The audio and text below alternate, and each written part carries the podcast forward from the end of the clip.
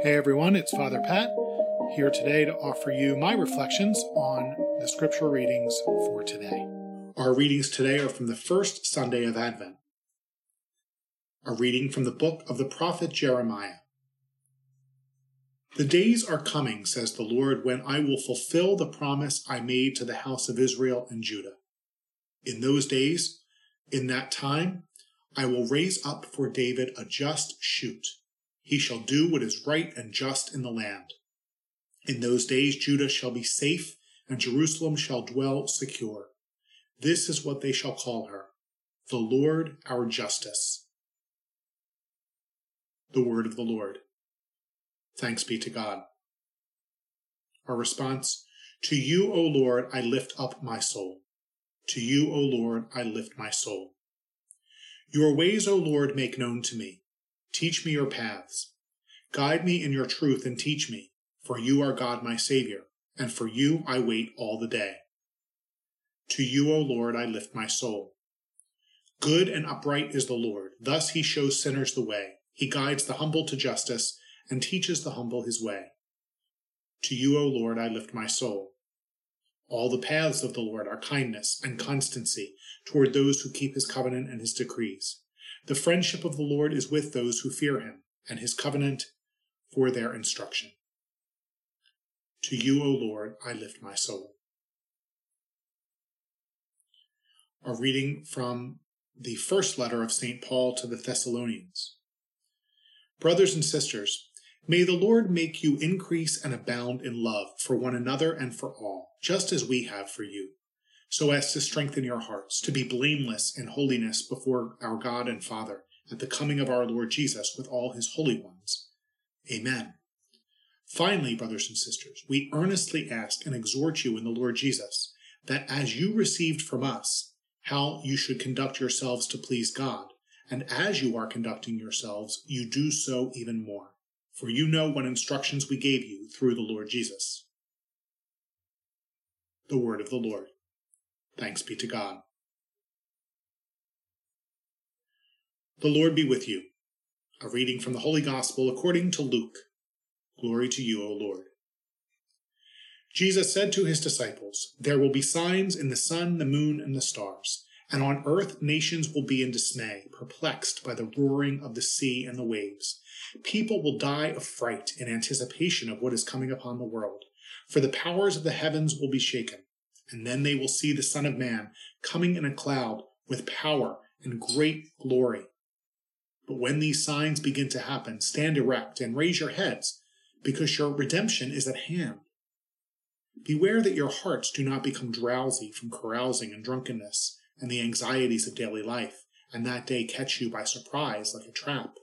For that day will assault everyone who lives on the face of the earth. Be vigilant at all times and pray that you have the strength to escape the tribulations that are imminent and to stand before the Son of Man. The Gospel of the Lord. Praise to you, Lord Jesus Christ. I've always kind of liked uh, the Planet of the Apes movies. I'm not exactly sure why. They're, they're not exactly chock full of hope. But the premise is that in, in the not too distant future, man manages to very nearly destroy himself and, and, and the next men up, so to speak, on, on the evolutionary on the evolutionary scale uh, anyway, are apes who take over the world. I, I guess what makes those movies so compelling is that the concept doesn't really seem all that far fetched. I mean, based on my uh, daily news feed, it's pretty much even money as to how long uh, it will take us to drive the human race to its demise take your pick as to the cause. Mm-hmm. Maybe it's the collapse of the world economy. I mean, when you start speaking about trillions of dollars in debt as though it's normal, we can't be too far from that, can we? How about a pandemic? I mean, I wouldn't bet on us versus any virus based on the last two years, that's for sure. Nuclear war. Yeah, yeah, that could still happen. I mean, that's old news, really. You know, so so Cold War-ish, but you know, it's still definitely a threat. Climate change, that's a big topic these days. Of course, depends on who you talk to, but I'd still suggest wearing sunscreen at least and and and building uh, building anything that, like a house, building your house on high ground. We may just hate each other to death. I mean, it seems like everyone I meet is angry with somebody, and can name somebody who they prefer rather uh, prefer didn't exist. So I, I guess we could say in one way or another, it's just a matter of time until we destroy ourselves. But as for me, I'd rather dogs take over the world than apes. I think we'd be way better off, don't you think? I mean, I love dogs, and dogs generally love me, so I'm, I'm a little biased. But what, what I like most about dogs is this dogs expect good things. They're very optimistic creatures, don't you think? I mean, assuming they don't view you as some sort of threat, dogs are always happy to see you, mostly because they consider you as just another stupid human being who will satisfy their every desire. You're a potential source of a dog biscuit or, or a table, table scrap. So, you know, they know what they're doing. If they turn on the charm enough, you, you may, uh, you may pet them or, or scratch their ears. So there's that too. I mean, I mean, you've got to you've got to love it when a, when a dog lays down and rolls over on its back, fully expecting that you're going to scratch its belly. It's a little presumptuous, maybe, but dog on it, they usually get what they ask for, don't they? Heck, these days we even buy health insurance for dogs, and many of them have more than one bed in their home one in the living room, one in the bedroom, maybe another one on the sun porch. Heck, that's two more beds than I have. Actually, right now it's, it's three more beds than I have, but, but that's another topic altogether. So the point is, dogs pretty much have us figured out. They get everything they want and basically do very little to deserve it. And we say mankind is the smartest creature on the earth. So in our first reading today, we meet Jeremiah in a very uncomfortable role for him, a prof, as a prophet of hope, because things aren't very hopeful in Jeremiah's world. The, the uh, unfaithfulness of the people has, has led to a, a really a steep moral decline. And, and soon they're going to be conquered by the powerful Babylonian Empire. And, that, and that's what uh, you know Jeremiah rails on about most of the time. Most people ignore him. Others pe- other people are just annoyed by Jeremiah because he never has anything uh, he never has anything good to say. But in a small portion of his prophecy, which we know as uh, the Book of Consolation, chapters 30 to 33 in, in, in uh, the book of Jeremiah, Jeremiah foretells a day when the Lord will fulfill the promise he made to the house of Israel and Judah. And the best part is this the king, the, the king at that time, a, a descendant of King David, David, will be just a just king, and a restored Jerusalem will have a new name, the Lord our justice. Justice, yes. Isn't that what we all hope for? Isn't that what I hope for and you hope for? Isn't that what seems to be so lacking in our world today? But one day, Jeremiah says, justice will reign. So expect good things. Hallelujah to that, huh?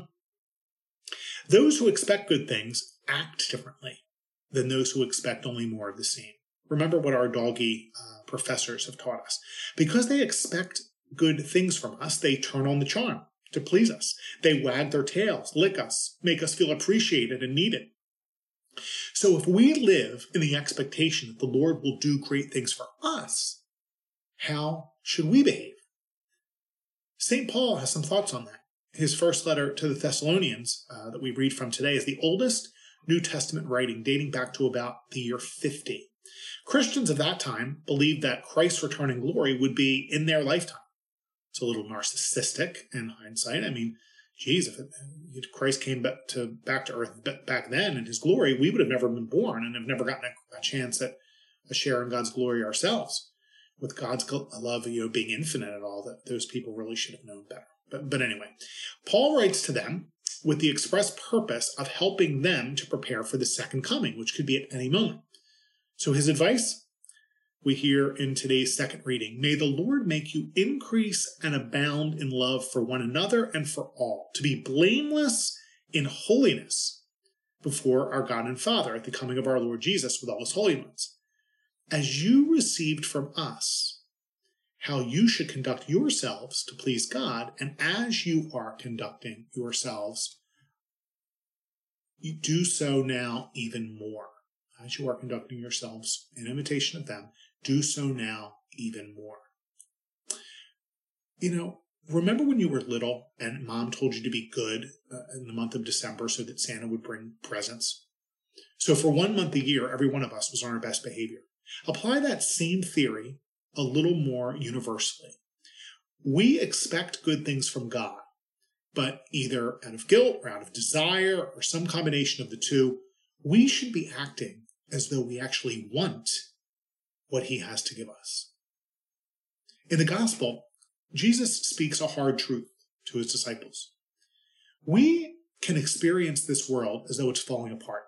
The natural world, the sun, the moon, the stars, the ocean, will reflect the anxiety an unbeliever will feel in their hearts.